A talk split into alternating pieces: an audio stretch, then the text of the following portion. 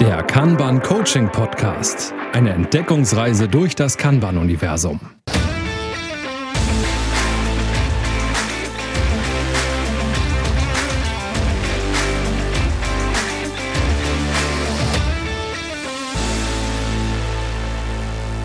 Moin moin, herzlich willkommen zur 13. Folge. Ja, möge es eine gute Folge werden bei der Glückszahl 13. Worum geht's heute, Ina?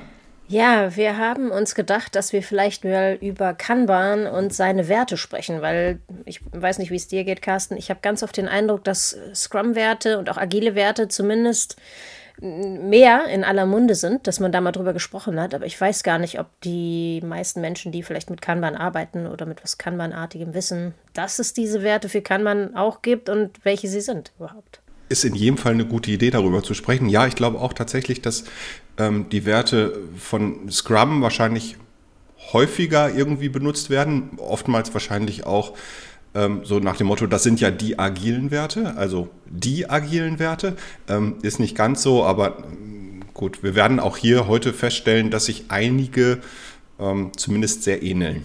Finde ich auch, geht mir auch so. Wollen wir gleich mit dem ersten anfangen? Oh ja, ich bin immer für Transparenz, lass uns mit dem ersten anfangen. Ach so, vielleicht wer sich dafür interessiert, es gibt eine Abbildung, ich hätte jetzt beinahe gesagt, schön, darüber lässt sich streiten, aber es gibt eine Abbildung von den Werten und noch ein bisschen Hintergrund noch extra bei David Andersons Buch, was er mit Carmichael, mit Kanban Condensed. Wir haben die deutsche Version jetzt hier, im Englischen ist es aber genauso drin. Erster Wert ist Transparenz. Wofür brauchen wir die eigentlich? Dinge verstecken ist immer besser als Sache transparent machen. Nein, natürlich nicht. Ne? Also ganz klar, durch Transparenz kann ich reflektieren. Ich sehe, was besser gemacht werden kann. Vor allen Dingen sehe ich aber erstmal, und das ist vielleicht das Wichtigste an Kanban, wie viel Arbeit ist zum Beispiel im System. Und nur wenn ich weiß, wie viel Arbeit im System ist oder ins System kommen soll, kann ich auch dafür sorgen, dass ich diese Arbeit anständig verteile. Ich finde auch immer, das ist der größte Aha-Effekt bei Leuten, die vorher komplett anders gearbeitet haben, wenn die zum Beispiel ja, aus ihren Systemen dann überall die Tickets rauskramen und das alles auf ein Board bringen, ist tatsächlich das, also wenn sie nur Proto-Kanban haben, also ein Board, wo erstmal einfach nur die ganzen Aufgaben aufgelistet sind, das ist ein riesen Aha-Effekt. Ne? Und es gibt auch ganz viele Leute, die dann schon sagen, oh wow, das hat uns voll geholfen, gut, dass wir jetzt Kanban machen. Das ist natürlich überhaupt noch nicht Kanban, das ist nur wirklich auf der Oberfläche gekratzt, aber meistens bringt das dann schon so einen riesen Unterschied zu vorher, dass sie schon fast zufrieden sind. Also so erlebe ich das ganz oft. Bin ich total einverstanden. Transparenz ist der größte Aha-Effekt in der Kanban-Einführung. Also wenn wir über die Folge 12 sprechen, das heißt, wo fangen wir eigentlich an, dann ist so dieses Thema Transparenz herstellen mit der Arbeit, die da ist, eigentlich so das Wichtigste. Also das ist wirklich der erste Schritt. Und da hat man dann bei den Kunden oder diejenigen, die sich dann für so ein Kanban-Board auch entscheiden, für ein System entscheiden, dann den größten Aha-Effekt. Okay, das ist tatsächlich die Arbeit, die bei uns im System hängt. Und oftmals höre ich den Spruch, hätte ich nicht gedacht. Also große Überraschung. Ich kenne das ganz oft, da hatten wir uns bei einem anderen Thema im Vorfeld gerade drüber unterhalten, dass sie dann meinen, dann haben sie Transparenz und wenn sie dann anfangen, merken sie, dass dann noch diverse Töpfe sind, die noch gar nicht berücksichtigt wurden, dass das auch Arbeit ist, die da irgendwie die gleiche Kapazität oder von der gleichen Kapazität bedient werden muss und dass dann quasi jetzt erstmal nur ein Bruchteil eigentlich drauf ist. Ne? Das finde ich dann immer ganz interessant, wenn der Aha-Effekt dann auch noch kommt. Moment mal, da haben wir ja noch hier was und wenn du da jetzt immer diese eine Geschichte quasi als U-Boot machst und das ist nicht auf dem Board, dann hilft uns das gar nicht. Du musst es irgendwie auch mit dir drauf machen und so und das finde ich dann immer schön, wenn diese Erkenntnis noch kommt. Ja, so Abhängigkeiten werden dann auch plötzlich transparent und brutal transparent, kann man dann auch sagen. Und das sind dann immer spannende Situationen, die man dann auch aushalten muss. Ne? Also wo man sagt, okay, so sieht das eigentlich wirklich aus. Und schon sehr spannende Angelegenheit dann. Und dann geht es ja los. Dann, finde ich, geht es in die Richtung, was machen wir denn jetzt eigentlich? Also das ist ja jetzt so viel, wir müssen ja richtig schnell fertig werden damit. Dann kommen die Bremser ins Spiel. Ne? So, dann kommen so die Kanban-Coaches ins Spiel und sagen, denkt mal an die WIP-Limits. Und ich wollte damit eigentlich nur eine Überleitung in Richtung Balance machen, den zweiten Wert. zu sagen, okay, nee, Ziel ist ja eigentlich, einen gleichmäßigen Fluss reinzukriegen und den kriegen wir nur, indem wir das ganze System in Balance halten. Ja, ich muss bei Balance auch immer sofort an das Ausgleichen von der gesamten Kapazität mit der Menge der Anforderungen denken, ne? Weil das ist, glaube ich, den meisten nicht klar. Also gerne genommen ist das Problem ja mal, dass die zentrale IT quasi als Kostenstelle geführt wird in einem Unternehmen, ne? Und sonst ist das nichts. Und jede Abteilung hat irgendwo eine Ecke, wo sie dann ihre ganzen Wünsche raufschmeißen. Das wird aber irgendwie nicht richtig priorisiert in der Regel, sondern es ist irgendwie so wunschkonzertmäßig, weil aus der Sicht der Abteilung, die das anfordert, das ganz oft alles wichtig ist und dringend sowieso. Und das gibt meistens mehr Chaos. Und wenn man dann mal anfängt, darüber zu sprechen, ne, was ist denn auch wichtig im Vergleich mit den anderen Sachen und sprecht euch auch mal untereinander ab und so weiter, dann ist man auch schon einen ganzen Schritt weiter und ist wahrscheinlich schon bei dem dritten Teil, ne, bei der Kollaboration. Ja, muss man, glaube ich, nicht großartig erklären. Also gemeinsam geht es einfach schneller, ne? Oder zumindest besser. Gibt ja den schönen Spruch, willst du schnell sein, mach's alleine, willst du es vernünftig machen, mach's im Team. Und das meint es hier, glaube ich, auch. Teamarbeit, Management mit reinziehen, sodass die Arbeit vernünftig gemacht werden kann und dass sich auch das Gesamtsystem verbessern kann, vor allen Dingen. Also keine Optimierung nur an dieser einen Stelle, sondern immer systemseitig denken. Es hilft einem vor allen Dingen nichts, ne? Wenn man nur sein eigenes Silo optimiert und denkt, naja, wir sind ja die IT, Hauptsache wir haben da keine Silos zwischen den Teams. Das ist halt nur eine Wahrheit. Irgendwann kommt man da auch an die Grenzen und muss halt dann sich auch irgendwann eingestehen, dass es ohne die Zusammenarbeit mit der Fachabteilung auch nicht geht, ne? Ja, also so dieses Thema Business Agility, was ja auch Klaus Leopold mit seinen Flight-Levels anträgert oder nicht nur anträgert, besetzen möchte, so möchte ich es mal sagen, das sieht ja so eine Gesamtsicht auch vor. Muss man sicherlich nicht mit starten, aber es macht das Leben hinterher einfacher. Und irgendwie geht auch da die Überleitung wieder ganz fix, ne? Weil Kundenfokus muss nicht nur auf den externen Kunden gemünzt sein, was natürlich auch was Wichtiges ist, das ist dann quasi noch eine Reifestufe weiter. Aber es gibt ja auch ganz viele Menschen, die im Unternehmen quasi Dienstleister für andere Kollegen sind, ne? Für andere Abteilungen. Und dann sind es in dem Moment deine Kunden vielleicht wirklich interne Menschen. Und es ist aber auch gut zu wissen, wofür macht man das eigentlich im Gesamtkontext, ne? Was brauchen unsere Kunden, was wollen die von uns, was erwarten die von uns und dass man das auch irgendwie weiß und auf dem Schirm hat. Ja, wichtig ist ja an der Stelle erstmal zu identifizieren, wer ist der Kunde eigentlich, ne? Für wen bringe ich diese Leistung. Das ist in der internen IT im Zweifelsfall ein anderer Kunde als im Sales. Der Endkunde ist immer der gleiche sicherlich, aber für wen bringe ich eigentlich die Leistung, ist dann schon ein Unterschied. Und von daher ist es auch wichtig zu verstehen, was der Kunde will und sein System daraufhin zu optimieren. Also zu sagen, okay, das sind so die Themen, die brauche ich. Hier ganz klarer Verweis auch auf das Kanban-Maturity-Modell, ne? Also mit Kundenfokus im Bereich Fit for Purpose etc. pp. Spielt dann, glaube ich, schon eine Rolle. Wir sind bei Wert Nummer 5, wenn ich mich nicht verzählt habe. Und das ist Arbeitsfluss. Ich finde das ja nicht so einen richtigen Wert, aber es ist auf alle Fälle etwas, was Wert erzeugt im Sinne von Kanban, ne? Und deswegen ist da wahrscheinlich auch der Fokus so drauf. Und die meisten Leute, das ist das, wo ich auch immer drauf poche, wenn man kein WIP-Limit hat und letzten Endes das WIP-Limit auch so einsetzt, dass man damit den Arbeitsfluss steuert, dann hat man eigentlich noch kein Kanban, ne? Dann ist man immer noch bei diesem Proto-Kanban, bei diesem Schritt davor, dass man das eigentlich noch gar nicht wirklich anfängt auszuschöpfen, ne? Und sich auch kontinuierlich zu verbessern. So, da fehlt dann noch ein Schritt. Ja, wenn wir über Kanban sprechen, ganz viele haben ja dann dieses Hashtag Flow im Kopf, ne? Und das heißt, dieses gleichmäßige Fließen von Anforderungen durch das System. Ja, natürlich ist das sinnvoll, ne? Und viel wichtiger, glaube ich, für mich ist allerdings zu überprüfen, was funktioniert denn eigentlich nicht. Also Arbeitsfluss herzustellen ist richtig, aber das passiert ja in den wenigsten Fällen sofort. Ja, ich habe immer irgendwelche Blockaden oder Störungen drin, wo es dann darum geht, diese zu verringern, abzubauen, dauerhaft hoffentlich, um dann wirklich wieder so einen gleichmäßigen Fluss reinzubekommen. Also hier auch Systemoptimierungen durchzuführen und nicht einfach nur zu sagen, okay, wir haben da unser Board, ne? wir fließen da so durch, aber das Thema Blockaden und Störungen interessiert uns einfach gar nicht. Genau das Gegenteil ist der Fall, genau die sind abzubauen und dafür gibt es im Kanban ja auch entsprechende Bereiche, um die man sich kümmern kann. Das Blocker-Meeting sei hier genannt, also wo man sich um die Blockaden kümmert.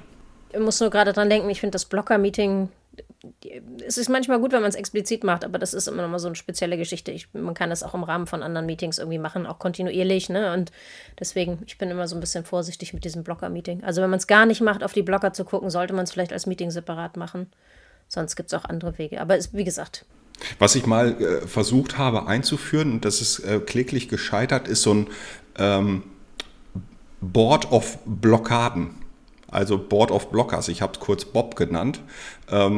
Ist grenzenlos gescheitert, weil wir keine Zeit hatten, wirklich die Blockaden im Rahmen dieses Arbeitssystems da vernünftig aufzuschreiben.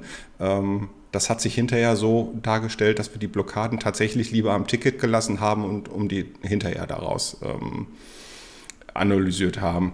Ein extra Arbeitsbereich sozusagen war digital, hat sich da tatsächlich im Sinne des Arbeitsflusses überhaupt nicht bewährt.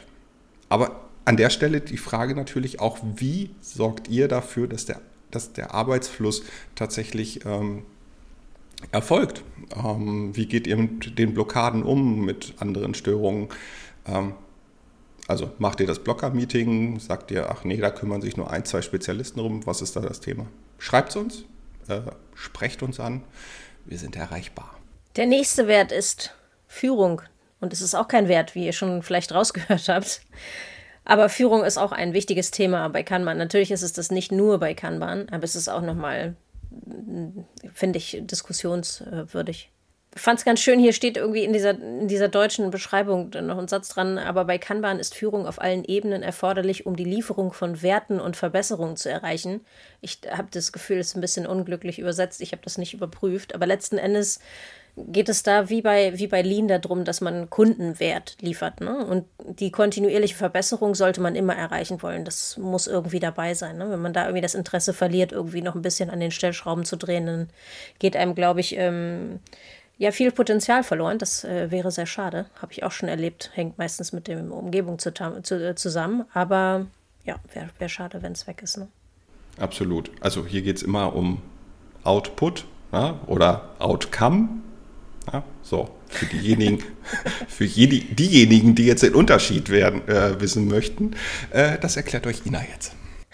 Das hatten wir im Vorfeld, das ist sozusagen der Aufhänger gewesen, dass Carsten sagte, ja, man muss sich darauf fokussieren, dass man da den Output hat und im Grunde genommen geht es halt nicht um Output, weil es dann meistens irgendwie um Menge geht und Outcome ist halt schön, ne? Du musst das Ziel mit möglichst wenig Mühe erreichen, das wäre die perfekte Ausführung und wenn es nicht ganz so einfach ist, das sozusagen so zu machen, ist es aber trotzdem, finde ich, immer nochmal so ein schöner Nordstern, wo man dann der einem zur Orientierung dient, ne? Wie sollte es sein und dann mit möglichst wenig Aufwand, also maximize the work not done und erreiche dann trotzdem das Ziel und nicht einfach nur stumpf irgendwelche Anforderungen abarbeiten, die irgendwer anders sich überlegt hat, ohne nachzudenken, ne? Ja, man könnte auch sagen, es ist nicht das Ziel, 1000 Codezeilen zu schreiben als Entwickler, sondern es ist das Ziel, möglichst weniger Codezeilen als Entwickler zu schreiben, um hinterher das gleiche Ergebnis zu bekommen. Das finde ich immer ein schönes Beispiel. Wenn mir einer sagt, ja, unser Programm hat 850.000 Codezeilen, dann sage ich, naja gut, klingt jetzt erstmal viel, aber wie viel davon brauchst du wirklich? Wenn da viel Output geleistet wird, ist noch lange kein Outcome. Wir schweifen gerade ein bisschen ab, zurück zur Führung. Was ich noch ganz schön finde, ist der Hinweis auf Inspiration in der Beschreibung, nämlich andere durch Handeln zu inspirieren, im System zu wirken. Ich finde, es klingt so ein bisschen esoterisch mit dem Inspirieren. Letzten Endes geht es, ich mag das sehr gerne, wenn ich finde auch, das sagt jedem vielleicht etwas mehr, einfach mit gutem Beispiel vorangehen, ne? Wenn man selber irgendwie sich schlecht verhält, dann kann man von anderen auch nicht erwarten, dass sie sich irgendwie besser verhalten. Ne? Es ist einfach so. Meistens ist das so, ja. Also von daher, ja, mit gutem Beispiel vorangehen und dann noch innerhalb dieser Werte und innerhalb sicherlich auch der agilen Werte, das hilft dann schon deutlich. Ich weiß nicht, ob da gleich der nächste vermeintliche Wert, das Verständnis, dort anknüpft. Ich finde es auch ein bisschen schwammig. Ich weiß nicht, wie geht's dir? Kannst du damit sofort was anfangen, wenn da als Wert Verständnis steht? Ja, das ist tatsächlich schwierig, finde ich. Also Verständnis, ja, die Frage ist ja immer, warum tun wir das eigentlich? Und ich glaube, wenn man diese Frage beantworten kann, dann sorgt man zumindest für den Aufbau des Verständnisses. Hier in der Beschreibung steht ja tatsächlich in erster Linie Selbsterkenntnis, um vorwärts zu kommen. Ja, aber die kriegst du ja vor allen Dingen durch Fragen. Und ob ich mich nur selber frage oder ob ich jemanden von externen dazu hole, der die richtigen blöden Fragen stellt, sorgt in jedem Fall dafür, das Verständnis zu bekommen, was ich eigentlich tun muss oder wo ich eigentlich hin will. Oder in welcher Situation ich mich eigentlich gerade befinde, um woanders hinzukommen. Wenn ich nicht weiß, wo ich bin, kann ich auch nicht zum Ziel starten. Das ist schwierig. Ich glaube, so in diese Richtung kann man das werten. Ich finde dann tatsächlich, also zumindest bei der deutschen Beschreibung, dann statt Verständnis, Erkenntnisgewinn oder sowas dazu haben, doch schon noch ein bisschen mehr in die Richtung. Aber ich finde es sehr schwammig generell. Aber ich hoffe, unseren Zuhörern sagt es vielleicht etwas mehr mit dem Verständnis. Aber ich finde es ein bisschen schwierig, mich da einzufinden, ich persönlich. Ja, auch die englische Übersetzung Understanding ist auch irgendwie so ein, okay, ja. Ich glaube, die Frage, die wirklich beantwortet werden muss, ist, warum tun wir das und wo sind wir eigentlich? Und wenn man das hat, dann hat man ein Verständnis über die Situation, in der man ist. Genau, eine Basis, von der man überhaupt starten kann in den Change, ne? Ich glaube, Basis ist ein gutes Wort. Basis ist ein sehr gutes Wort. Ja, und dann geht es ja auch schon um das Agreement, also um die Vereinbarung, was man eigentlich machen möchte zur Umsetzung des gesamten Kanban-Systems, kann man so sagen? Ja, weiß ich gar nicht, ob jetzt das so passt. Aber wie gesagt, ne? Du hast es schon richtig gesagt. Ich finde es aber gut, das in Englisch nochmal dazu zu sagen, weil Agreement ja eigentlich nicht zwingend Vereinbarung heißt, sondern eher so Richtung Übereinkunft. Das heißt, dass zwei Leute sich also verständigen und sich auf irgendwas gemeinsam einigen. Ne? Und ich finde, Vereinbarung klingt auch mal so ein bisschen wie, kann auch einseitig sein, dass einer sagt, und das ist jetzt unsere Vereinbarung und dann musst du dich dran halten, so ungefähr. Ich mag das ganz gerne, dass es hier darum geht, dass die verschiedenen Parteien sich verständigen und irgendwie, ja, dort vielleicht nicht unbedingt einen Mittelweg, aber einen gemeinsamen Weg finden. Ne? Ja, aber ich finde da das Mittel der Working Agreements zum Beispiel ganz sinnvoll. Also das könnte so ein Teil sein, zu sagen, so und so möchten wir unsere Arbeit vereinbaren und die Zielerreichung vereinbaren. Und das ist so der Teil, den ich daraus verstehe. Zu sagen, okay, wir machen hier auch explizit, wie wir handeln. Ja, hat schon wieder ein bisschen was mit Transparenz zu tun. Und das spielt dann definitiv mit rein.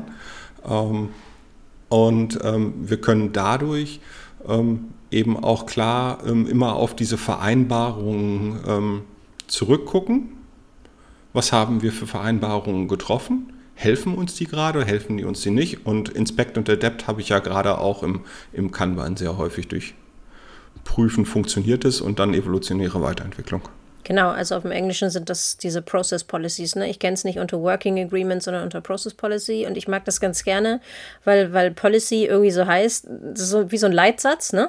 Und das heißt nicht, dass man sich daran halten muss, sondern dass es etwas ist, ne, woran man sich halten kann oder soll. Und in wichtigen Gründen weicht man halt davon ab. Ne?